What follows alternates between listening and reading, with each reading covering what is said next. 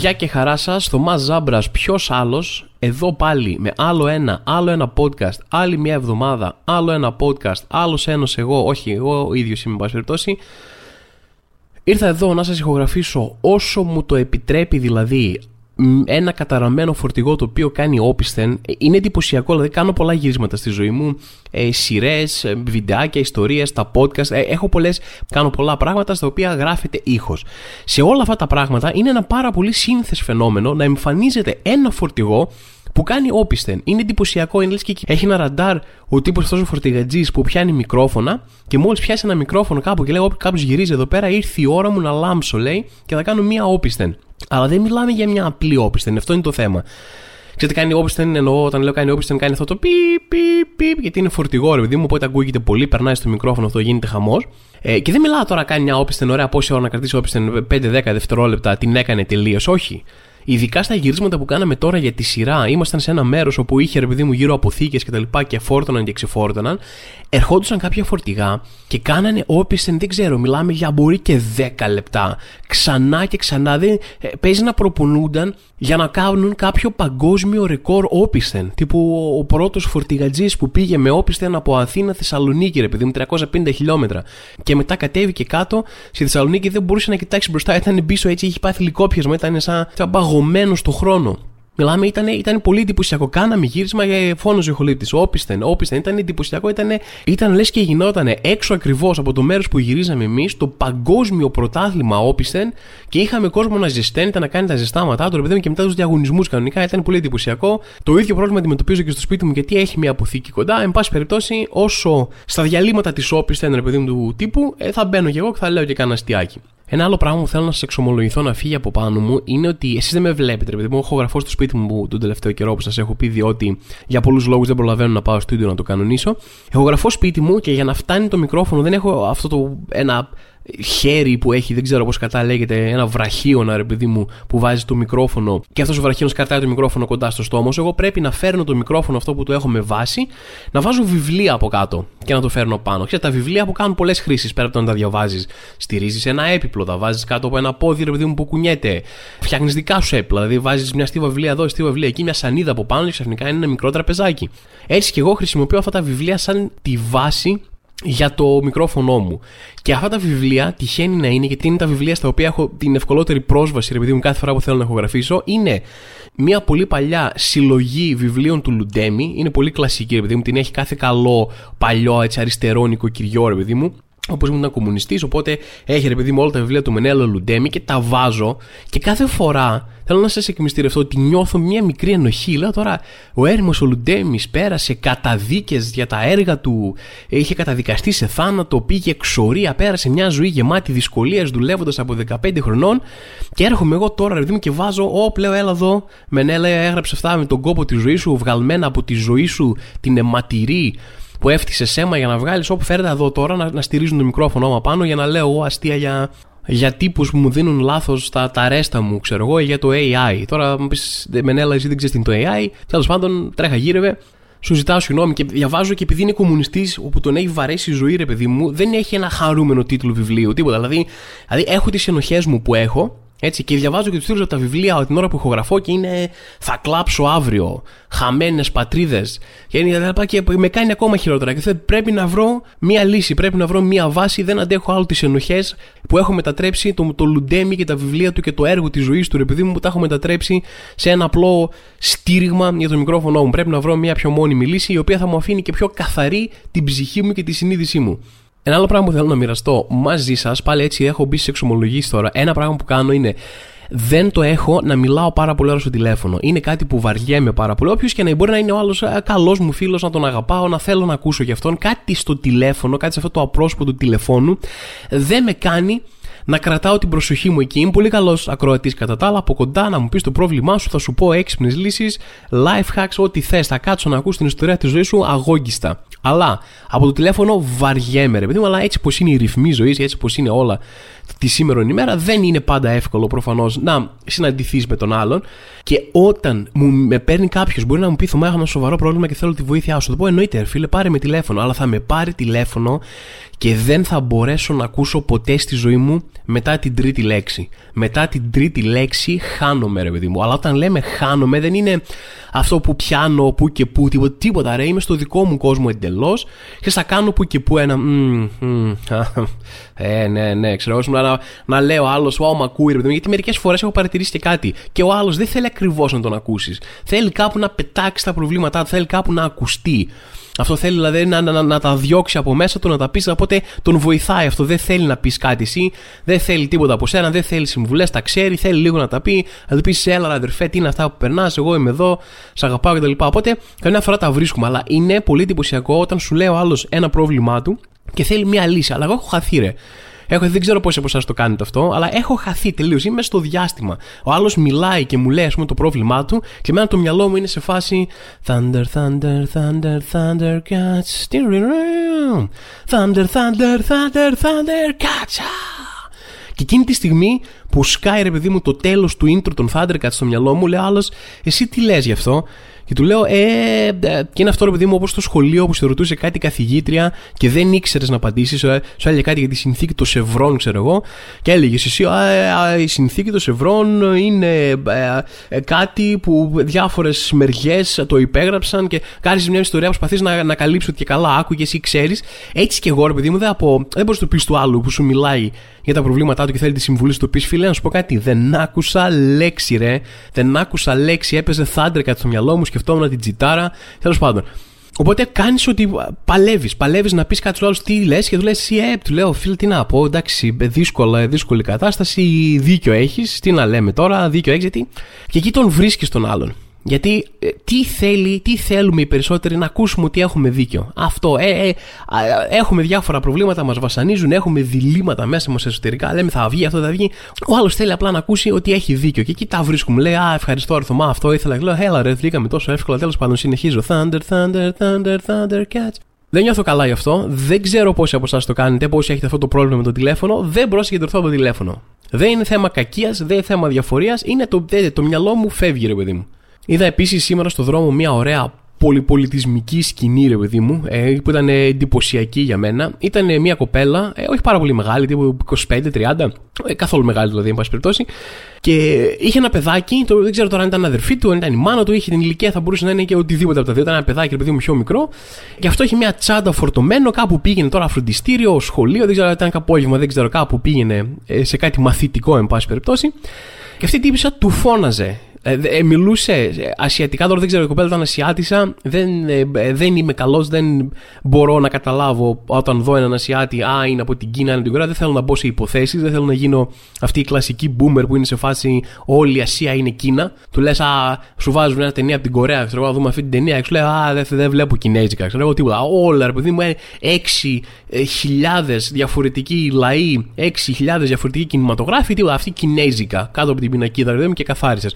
Δεν θέλω να κάνω αυτό, δεν ξέρω. Δεν, δεν ξέρω να μιλάω και καμία γλώσσα, ούτε καν πώς ακούγεται ιδιαίτερα, οπότε δεν μπορούσα να καταλάβω, αλλά του φώναζε, ρε παιδί μου, στη μητρική της γλώσσα. Κατά πάσα πιθανότητα, γιατί το μάλωνε. Αυτό το μάλωμα μιας μάνας είναι ε, παγκόσμια αναγνωρίσιμο. Δεν χρειαζόταν να καταλάβω ούτε μία λέξη από αυτά που λέει. Είχε το ύφος της μάνας που μαλώνει, που έχει απαυδίσει, που σε έχει μεγαλώσει, που έχεις κάπου σ' αγαπάει πάρα πολύ, γιατί είσαι παιδί της αλλά αν μπορούσε να σε πετάξει και από ένα μπαλκόνι, μερικές φορές θα το έκανε και αυτό ρε παιδί μου, γιατί, ναι, γιατί είναι φτάσει στα όρια της. Γιατί ε, μεταξύ μας τώρα τα παιδιά είναι ανυπόφορα, έτσι. Δηλαδή με το που κάνεις ένα παιδί, σου λέει η φύση, αρχίζουν και βαράνε μέσα ένστικτα, βιοχημία.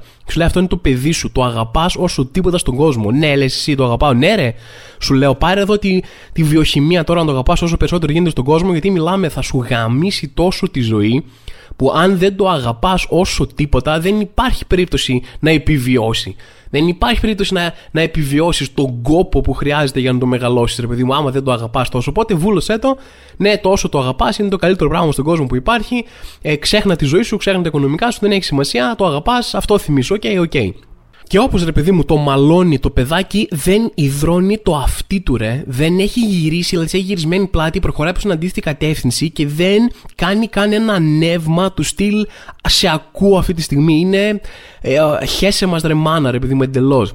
Και του λέει αυτή, τελειώνει το μονόλογό της τον εκνευρισμένο, επειδή μου στη μητρική της γλώσσα, που δεν κατάλαβα λέξη, κατάλαβα όμως το ύφος, και γυρίζει το παιδάκι, την κοιτάζει για πρώτη φορά και της λέει: Καλά, καλά, και φεύγει. Και λέω πω αυτό είναι ρε φίλε. Ε, Ελλάδα Ασία 1-0 Πήγε η άλλη στη μητρική της γλώσσα να πει Να κάνει το, το κήρυγμά της να, να κράξει, να πει ρε παιδί μου Να, να νουθετήσει Να κάνει το παιδάκι Το παιδάκι γύρισε να πούμε σε άπτες στα ελληνικά. Και λέγα έλα καλά έγινε μάνα τα λέγαμε ξέρω εγώ Και την τελείωσε ρε παιδί μου Και λέω πω πω τι σκηνή είναι αυτή ε, Ακόμα και η ίδια η μάνα δεν είπε άλλη κουβέντα μετά.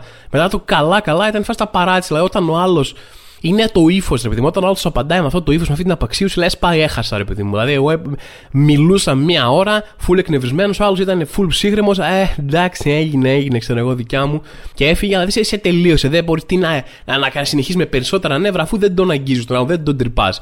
Τα λόγια σου είναι σφαίρες και το attitude του είναι αλεξίσφαιρο αυτό το παιδάκι. Τελείωσε. Δεν, δεν μπορείς να κάνεις το παρατάς, του δίνεις να χειρίζεται και τα οικονομικά του σπιτιού και τελείωσε. Και μιας και λέμε για μάνες, η δικιά μου μάνα που λέτε Sky και με ρωτάει, μου λέει Θωμά, τι είναι το thank you next; Και αρχίζει το μυαλό μου και παθαίνει μια κρίση πανικού. Είμαι σε φάση η μάνα, σχεδόν φοβάμαι να ρωτήσω, αλλά για ποιο λόγο με ρωτάς τι είναι το thank you next; Και δεν φαντάζομαι ότι εννοείς το τραγούδι της Αριάννα Γκράντε. Μου λέει, Όχι, όχι, μου λέει κάποιος το ανέφερε, λέει σε κάτι που συζητούσαμε. Λέω, Εσύ και οι φίλες σου συζητούσατε κάτι και κάποιος ανέφερε το thank you next, λέω σε τι πλαίσιο; Και τι μου λέει, τι έχει γίνει; Με τη μάνα μου. Βλέπει κάτι live, είναι κάποιοι άνθρωποι που πουλάνε ρούχα μέσω ίντερνετ, έχουν e-shop, δεν ξέρω και εγώ τι, και κάνουν κάθε μέρα ένα live, Facebook live ας πούμε, και μπαίνουν μέσα και λένε: Έχουμε αυτό το ρούχο, είναι έτσι, είναι αλλιώς, είναι ελαστικό, ξέρω και το κοιτάνε. Και μπαίνει ο κόσμος και ε, live, ρε παιδί μου, βλέπει και σα λέει: Άμα αρέσει αυτό, ψωνίζει. Ρε. Ε, ε, Τέλος πάντων, χρησιμοποιούν το Facebook live να πουλήσουν τα ρούχα τους. Ωραία, και είναι το πιο μπουμερίστικο concept που έχω ακούσει ποτέ. Η μάνα μου δεν χάνει επεισόδιο, επειδή μου το βλέπει σαν την αγαπημένη της σειρά. Ω, λέει, θα έρχεται η τύπισσα φίλου μου με τα ρούχα πάνω να δω τι έχει σήμερα.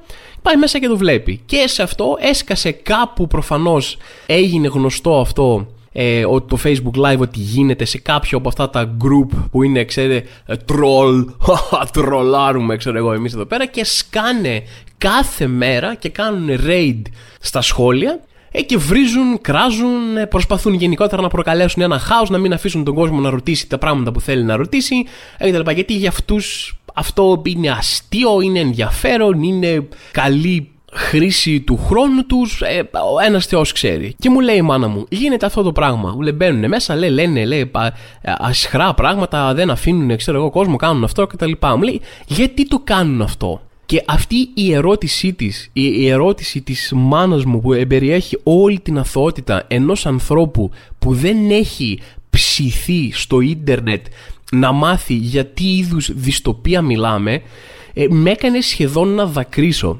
Ήτανε, δηλαδή, ψάχνοντας να βρω τα λόγια, ψάχνοντας να βρω τις σκέψεις για να εξηγήσω στη μάνα μου γιατί κάποιοι άνθρωποι θα πάνε σε μια καημένη τύπησα που πουλάει ρούχα και κάνει ένα live με 100 άτομα και προσπαθεί να πουλήσει τα ρούχα της για να βγάλει το προς το ζήν της γιατί θα έρθουν 2.000 άτομα θα αλληλοοργανωθούν και θα σκάσουν όλοι μαζί να τη βρίζουν και να λένε για, ε, για τα μοντέλα που είναι εκεί πέρα δείξε μας αυτό και δεν ξέρω και εγώ τι και, γιατί θα κάνουν τέτοιου είδους εσχρά πράγματα για ώρες, για μέρες, για εβδομάδες, για μήνες.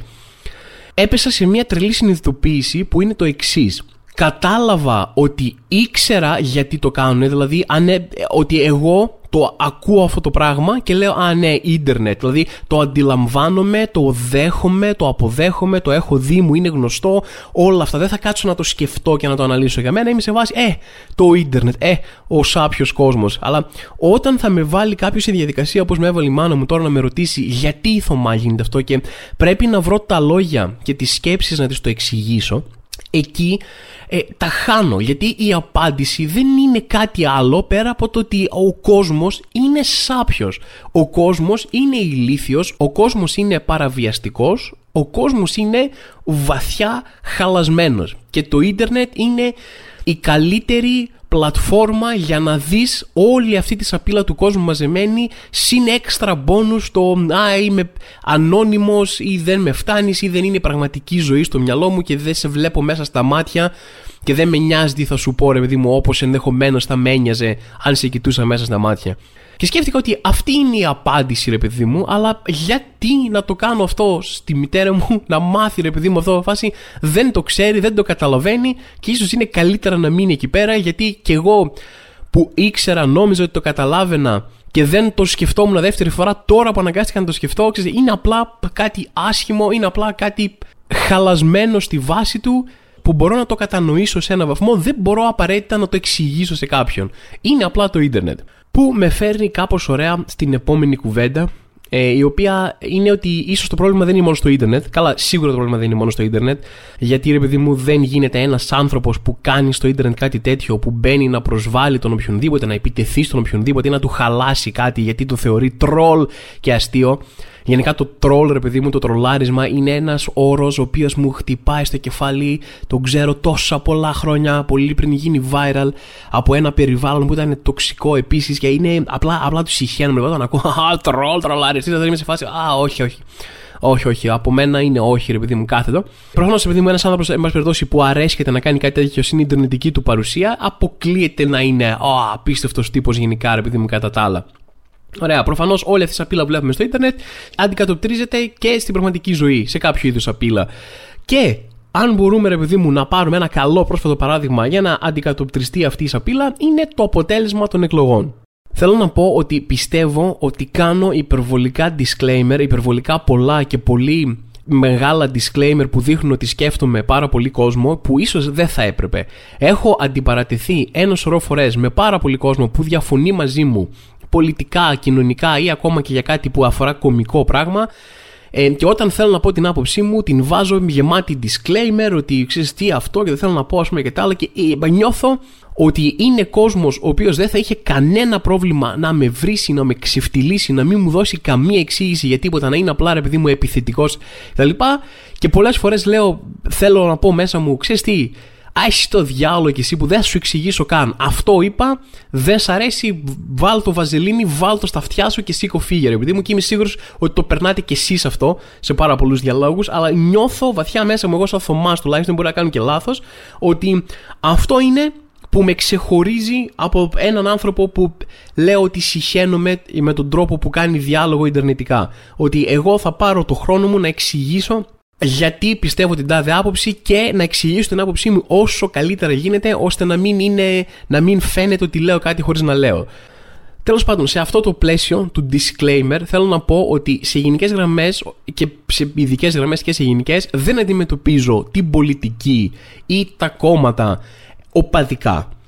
Έχω την άποψή μου, έχω στηρίξει από εδώ και από εκεί κάποια πράγματα. Ε, μπορεί να τα έχετε ακούσει όσοι ακούτε αυτό το podcast καιρό, δεν έχω πρόθεση να το κάνω παδικό τύπου Ωπ, τι έγινε, α, εγώ είμαι εκεί σταθερά, ήταν ο πατέρας μου, είμαι εγώ, σας ξεσκίσαμε, σας σκίσαμε, ρουφάτε τώρα. Ένα, ένα τέτοιο κλίμα που υπάρχει, λες και μιλάμε για ομάδες, λες και μιλάμε δεν ξέρω κι εγώ γιατί, ας πούμε. Δεν έχω τέτοιο κλίμα. Δεν είμαι εδώ να πω, Ω, βγήκε η Νέα Δημοκρατία, ε, τελείωσε. Φάση θέλω να κράξω τη Νέα Δημοκρατία συγκεκριμένα, θέλω να κράξω το ΣΥΡΙΖΑ. Δεν, δεν είμαι ούτε Νέα Δημοκρατία, δεν είμαι ούτε ΣΥΡΙΖΑ, δεν έχω και δεν πρόκειται να αντιμετωπίσω αυτό το θέμα οπαδικά. Δεν θα κάτσω να σου πω εγώ προσωπικά σαν Θωμάς ε, για ποιο λόγο θεωρώ κακή τη Νέα Δημοκρατία ή οτιδήποτε. Θα πω όμως ένα πράγμα άλλο που θέλω να πω, το οποίο είναι το εξής. Αυτό που ήταν για μένα βαθιά απογοητευτικό σε γενικότερο βαθμό και θα έπρεπε να απογοητεύει κόσμο που στηρίζει και τη Νέα Δημοκρατία είναι ότι περάσανε τέσσερα χρόνια με ένα σωρό απίστευτα σκάνδαλα. Είχαμε έναν πρωθυπουργό που παρακολουθούσε τηλέφωνα κόσμου και δεν έχει δώσει ούτε μισή εξήγηση γι' αυτό. Απέλησε κάποια άτομα που ήταν από κάτω του, αλλά σε ένα χώρο που έλεγχε αυτός και απέλησε κάποιο άτομο από κάτω και αυτό ήταν το μόνο πράγμα που πήραμε σε εξήγηση, τιμωρία, δικαιοσύνη ή επίλυση του όλου θέματος. Είχαμε τα τέμπη πρόσφατα και είχαμε και την αντιμετώπιση της κυβέρνησης απέναντι στα τέμπη. Πρώτα με μια τεράστια ευθυνοφοβία, του στυλ δεν φταίμε εμείς, έψαχνε να βρει πού θα να πεταχτεί η ευθύνη. Μετά έφυγε ο Καραμαλής από Υπουργό Συγκοινωνιών, παρετήθηκε και τώρα έβαλε κανονικά υποψηφιότητα. Απλά δεν μιλούσε πολύ την προεκλογική περίοδο και έβαλε υποψηφιότητα και βγήκε κανονικά με πανηγυρισμούς κλπ. Όλα αυτά τα πράγματα περίμενα ότι όχι να κάνουν τον κόσμο να πάνε να ψηφίσει ΣΥΡΙΖΑ ή να πάνε να ψηφίσει κάτι που θέλω εγώ, αλλά ρε παιδί μου, έστω ένα μεγάλο κομμάτι της εκλογικής βάσης της Δημοκρατίας να πει ρε παιδί μου, είδαμε τέσσερα χρόνια διακυβέρνησης. Είδαμε τέμπη, είδαμε σκάνδαλα, είδαμε υποκλοπές, είδαμε ακρίβεια παντού, τεράστια. Είδαμε στήριξη ε, περισσότερο προς επιχειρηματίες και λιγότερο προς εργατική τάξη. Μια, ήθελα ένα κομμάτι αυτή της εκλογικής βάσης να πει Είμαι απογοητευμένος. Δεν ήταν αυτό που περίμενα ψηφίζοντας Νέα Δημοκρατία. Να επηρεαστεί από αυτά τα θέματα. Να πει ρε παιδί μου, έγινε αυτό, έγινε εκείνο. Δεν πήραμε απαντήσεις, δεν πήραμε λύσεις, δεν πήραμε τίποτα. Ανταυτού βγαίνουν κάτι έρευνες που λένε ότι τύπου ένα ποσοστό τύπου 5,5% επηρεάστηκε από τις υποκλοπές. Τους υπόλοιπους το 95%, το 94,5% δεν λέει, δεν με απασχολεί, ξέρω εγώ, υποκλοπές. Πώς γίνεται, αυτό δεν μπορώ να καταλάβω. Πώς γίνεται να μην σε απασχολεί πώς γίνεται ένα σωρό κόσμος και ακόμα λίγος περισσότερος να μην επηρεάστηκε ούτε λίγο από αυτή την τετραετία κυβέρνηση που είχαμε. Δηλαδή, λίγοι πιστεύω μπορούν να υποστηρίξουν με ευκολία ότι ήταν μια απίστευτη μια κυβέρνηση. Προφανώς υπάρχει και μια τεράστια ευθύνη σε όλη την, στην αντιπολίτευση και σε όλα τα υπόλοιπα κόμματα της Βουλής, που δεν κατάφεραν να πείσουν, ήταν ανύπαρκτα, δεν έδειξαν κανένα θάρρος σε τίποτα στις επιλογές τους και άφησαν δεν έπεισαν κανέναν. Όλα τα υπόλοιπα κόμματα δεν κατάφεραν να πείσουν κανέναν και φάνηκε αυτό πάρα πολύ ηχηρά στις εκλογές και προφανώς είναι και αυτό ένα κομμάτι. Απλά ξέρεις, δεν θα καθίσω να πω θα έπρεπε να βγει ο ΣΥΡΙΖΑ, δεν θα έπρεπε να βγει η Νέα Δημοκρατία. Προφανώς και δεν προσπαθώ να επηρεάσω κανέναν στο τι θα ψηφίσει. Η, η μεγάλη απογοήτευση είναι αυτή. Δηλαδή, βλέποντας αυτή την τετραετία κόσμος, θα περίμενα να έχει επηρεαστεί περισσότερο, να ζητάει περισσότερα από την κυβέρνησή του, ακόμα και αν αυτή ήθελε να είναι ακόμα η Νέα Δημοκρατία. Το ότι μπήκε τόσος κόσμος και δείχνει 100% ανεπηρέαστος από τα πράγματα που είδαμε την προηγούμενη τετραετία, ήταν κάτι το οποίο με απογοήτευσε προσωπικά. Αυτό ήταν ένα point είχα να κάνω, μικρό ήταν, το πλατεία ίσω λίγο περισσότερο από όσο θα έπρεπε, γιατί ξέρετε, disclaimer που θέλω να κάνω κάθε φορά. Εν πάση περιπτώσει, αυτό ήταν το point που ήθελα να πω. Δεν θέλω να το αναλύσω περιττέρω, δεν θέλω να ευαθύνω πολύ. Δεν μπορούσα να μην σχολιάσω τίποτα απολύτως για τις εκλογές. Είναι ένα podcast επικαιρότητα, μην το ξεχνάμε αυτό. Οι εκλογές έγιναν τώρα. Οπότε τελείωσε, το σχολίασα, σχολ... επικαιρότητα σχολιάστηκε, τικάρω και πάμε παρακάτω σε κάτι ίσως πιο ευχάριστο. Ψάχνοντας ειδήσεις για να βρω τι θα σχολιάσω να σας πω ρε με αυτή την εβδομάδα, πέτυχα ένα τίτλο κάπου που έλεγε Αυτή την Πέμπτη η αποχώρηση στο Masterchef θα πονέσει πολύ. Και είχε και αποσιοποιητικά. Και βλέπε, ε, κάνετε καμιά φορά διάλογο με κάτι που διαβάζετε ή με ένα αντικείμενο. Είναι πάρα πολύ συχνό, ρε παιδί μου. Εγώ το κάνω πάρα πολύ συχνά. Ε, με πιάνω διαλόγους με πράγματα που δεν θα έπρεπε να πιάνω διαλόγους. Προσπαθώ να κλείσω ένα σιρτάρι, ρε παιδί μου, και κάπου έχει κολλήσει κάτι, έχει πιαστεί και δεν κλείνει. Γυρίζω στο σιρτάρι και το απευθύνω το λόγο. Κανονικά του λέω γιατί δεν κλείνεις τώρα, φίλε, τι θέλεις; Έλεο ρε παιδί μου, αλλά δεν του λέω με έναν τρόπο. Δεν είμαι τρελός, δεν περιμένω να μου απαντήσει στην πραγματικότητα του σιρτάρι, αλλά δεν το λέω και με έναν τρόπο πώς βρίζεις κάτι πεταχτάς, σαν να μην το αντιμετωπίζεις σαν άνθρωπο. Εγώ το λέω με έναν τόνο, κάνω πολλές ερωτήσεις. Θέτω κανονικά ερωτήματα, βάζω συνέστημα, το απευθύνομαι για ώρα τους σιρταριού, μου του μιλάω, του μιλάω κανονικά, το απευθύνομαι. Είναι κάτι που κάνω με άψυχα αντικείμενα ή ακόμα και άειλα, όπως είναι ένας τίτλος είδησης. Και βλέπω, ρε παιδί μου, ξέρω, ε, πάνω, μπορεί τώρα να, να έχουν αρχίσει να ετοιμάζουν ήδη ιστορικό να με κλείσουν μέσα, ρε παιδί μου, σε κάποιο ψυχιατρίο. Εν πάση περιπτώσει, είναι κάτι που κάνω. Και ειδικά με πράγματα που βλέπω στο Ιντερνετ, συνομιλώ πάρα πολύ, ρε παιδί μου. Οι κυριότερες μου συνομιλίες αυτή την περίοδο δεν είναι με ανθρώπους, αλλά με πράγματα στο Ιντερνετ. Και είδα αυτόν τον τίτλο. Είδα Masterchef, η αποχώρηση της Πέμπτης θα πονέσει πολύ. Και απευθύνουμε στον τίτλο, ρε παιδί μου. Ναι, αλλά τίτλε, αλλά θα πονέσει όμως. Δηλαδή θα πονέσει. Είναι μια αποχώρηση στο Masterchef. Και εντάξει, θα μου πεις σύντομα δεν βλέπεις, δεν ασχολείσαι, δεν σε ενδιαφέρει, εύκολο να λες ότι δεν σε νοιάζει καλά. OK, okay, ναι, όντως δεν βλέπω, αλλά ξέρετε εσείς κόσμο ή είστε εσείς οι ίδιοι ένα άτομο το οποίο θα πονέσει επειδή αποχώρησε κάποιος από το Masterchef; Έχετε μια φίλη, ξέρω εγώ, που σε παίρνει τηλέφωνο κλαμμένη και λέει Α, πονάω, πονάω, σε παρακαλώ, βοήθεια. Και λέει τι έγινε, αποχώρησε ο Κώστας από το Masterchef. Δηλαδή έχει γίνει αυτό το πράγμα δεν ξέρω αν το θεωρώ ηλίθιο ή αν το ζηλεύω. Αν ζηλεύω να νιώθεις τόσα πολλά πράγματα τόσο έντονα, να βιώνεις, ρε παιδί μου, να είσαι τόσο σε επαφή με τα συναισθήματά σου που να, να έχεις επενδύσεις σε κάτι σαν το Masterchef, ας πούμε, ή μια σειρά, μια εκπομπή, οτιδήποτε, και να βάζεις τα κλάματα, να πονάς, να νιώθεις φυσικό ή ψυχολογικό πόνο, ρε παιδί μου, ένα άλγος, ας πούμε, επειδή αποχώρησε κάποιος από το Masterchef. Και τέλος, θέλω να σχολιάσω μια είδηση που μου έκανε εντύπωση. Δεν ξέρω καν αν είναι καινούργια ή παλιά, ρε παιδί μου, γιατί φαίνεται μπορεί να ήταν αναδημοσίευση του άρθρου. Αλλά υπάρχει ένας Βέλγος, ωραία. Βασικά υπάρχουν πολλοί Βέλγοι, κάποια εκατομμύρια, αλλά υπάρχει ένας Βέλγος συγκεκριμένος που μας ενδιαφέρει για αυτή την ιστορία. Που λέγεται Ζαν Βαν Λάντεγκεμ. Είμαι σίγουρος ότι το επίθετο το σκότωσα κάπως. Εν πάση περιπτώσει, αυτός είναι ένας τύπος 65 χρονών, ζει στο Βέλγιο και έχει ένα πάρα πολύ ιδιότυπο πρόβλημα. Εδώ και λέει περίπου 10 χρόνια, τύπου 9 χρόνια, συμβαίνει αυτό. Κάθε μέρα έρχονται ντελιβεράδες να του φέρουν πίτσα. Ωραία, κάποιος παίρνει τηλέφωνο, κάνει μια παραγγελία προφανώς, τη στέλνει στη διεύθυνσή του. Μετά αυτός λέει: Παιδιά, είναι λάθος, είναι η φάρσα, είναι δεν ξέρω κι εγώ τι.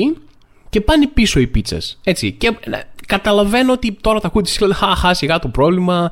Χα, πιτσάρες κάθε μέρα, ας πούμε κτλ. Αλλά σκεφτείτε τώρα, δεν είπα ότι έγινε αυτό μία-δύο φορές ή έγινε μία εβδομάδα. Συμβαίνει 10 χρόνια. 10 χρόνια τώρα έρχονται καθημερινά άνθρωποι και φέρνουν πίτσες.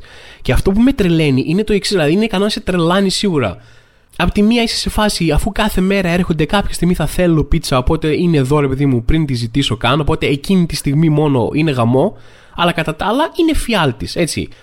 Και τα δύο πράγματα που μου κάνουν τρελή εντύπωση σε αυτό είναι το εξής: Ότι υπάρχει ένας άνθρωπος τόσο πορωμένος, τόσο αφοσιωμένος σε αυτό το πράγμα, που διαθέτει καθημερινά πόρους, που διαθέτει καθημερινά χρόνο, κόπο και πάντα παίζει το ρίσκο κάποιος να το ανακαλύψει ποιος είναι για να το βρει, αλλά όχι.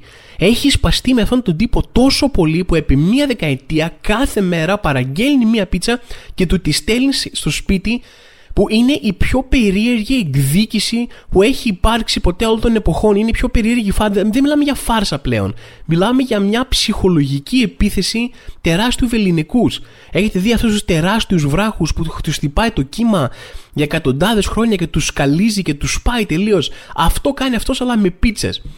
Δηλαδή το πρώτο πράγμα που μου κάνει είναι η υπομονή και η αφοσία. Δηλαδή δεν έχω κάνει τίποτα στη ζωή μου 9 χρόνια. Το μοναδικό πράγμα που έχω κάνει 9 χρόνια συνεχόμενα έτσι είναι το να ζω. Αυτό δηλαδή είναι το μοναδικό πράγμα το οποίο δεν είχε διακοπεί ποτέ ρε παιδί μου στη ζωή μου και έχω συμπληρώσει και 9 χρόνια πολλές φορές. Έτσι τα έχω καταφέρει πολύ άσχημα. Αλλά το ένα είναι αυτό και το δεύτερο, αυτός ο τύπος που δεν μετακομίζει. Λέει, δεν μπορώ να κοιμηθώ. Λέει, βλέπω πίτσα στον ύπνο μου, τρέμω ολόκληρος. Ωραία, φύγε. Άλλαξε σπίτι, πήγαινε σε άλλη γειτονιά, πήγαινε σε άλλη χώρα. Είναι δυνατόν να είσαι στο ίδιο σπίτι ξανά και ξανά, ο Χριστός και η Παναγία. Και πόσες πιτσαρίες έχει πια η γειτονιά σου; Δεν έχουν μάθει όλοι πλέον ότι δεν παίρνεις πίτσες και τις παίρνει κάποιος άλλος; Δεν ξέρω. Είναι το πιο περίεργο πράγμα, είναι το πιο περίεργο πρόβλημα που έχω συναντήσει ποτέ στη ζωή μου. Σίγουρα υπάρχουν και χειρότερα προβλήματα εκεί έξω, ρε παιδί μου, αλλά είναι και αυτό ένα σοβαρό πρόβλημα. Άμα συμβαίνει από μία δεκαετία, είναι ένα σοβαρό πρόβλημα. Τέλος πάντων, καλά ξεμπερδέματα, Βάντερ Βάγκερμπερν, Γκέρ Γκέρ. Σου εύχομαι ειλικρινά από έναν άνθρωπο που έχει ταλαιπωρηθεί στο ίδιο το σπίτι τρία χρόνια από ένα γαμημένο air condition, καταλαβαίνω ότι και οι πίτσε μπορούν να αποτελέσουν μεγάλο πρόβλημα σε τόσο μεγάλο διάστημα. Αυτά από εμένα. Σας αφήνω κάπου εδώ πέρα. Σας θυμίζω μια τελευταία φορά. 28 ε, του μήνα έχω παράσταση απόφυτο Λυκείου Αθήνα. Μετά από πάρα πολύ καιρό. Ε, θα είναι η τελευταία παράσταση που θα κάνουμε στο καλοκαίρι Αθήνα. Μετά από καινούργια χρονιά, πάλι Σεπτέμβριο-Οκτώβριο θα τα ξαναμπούμε. Όποιος θέλει να έρθει να δει την παράσταση τώρα, σας περιμένω. Εισιτήρια υπάρχουν πάντα στο viva.gr. Θα χαρώ πολύ να σας δω από κοντά και κάποιος από εσάς πρώτη φορά. Τα λέμε, γεια σας και καλό βράδυ.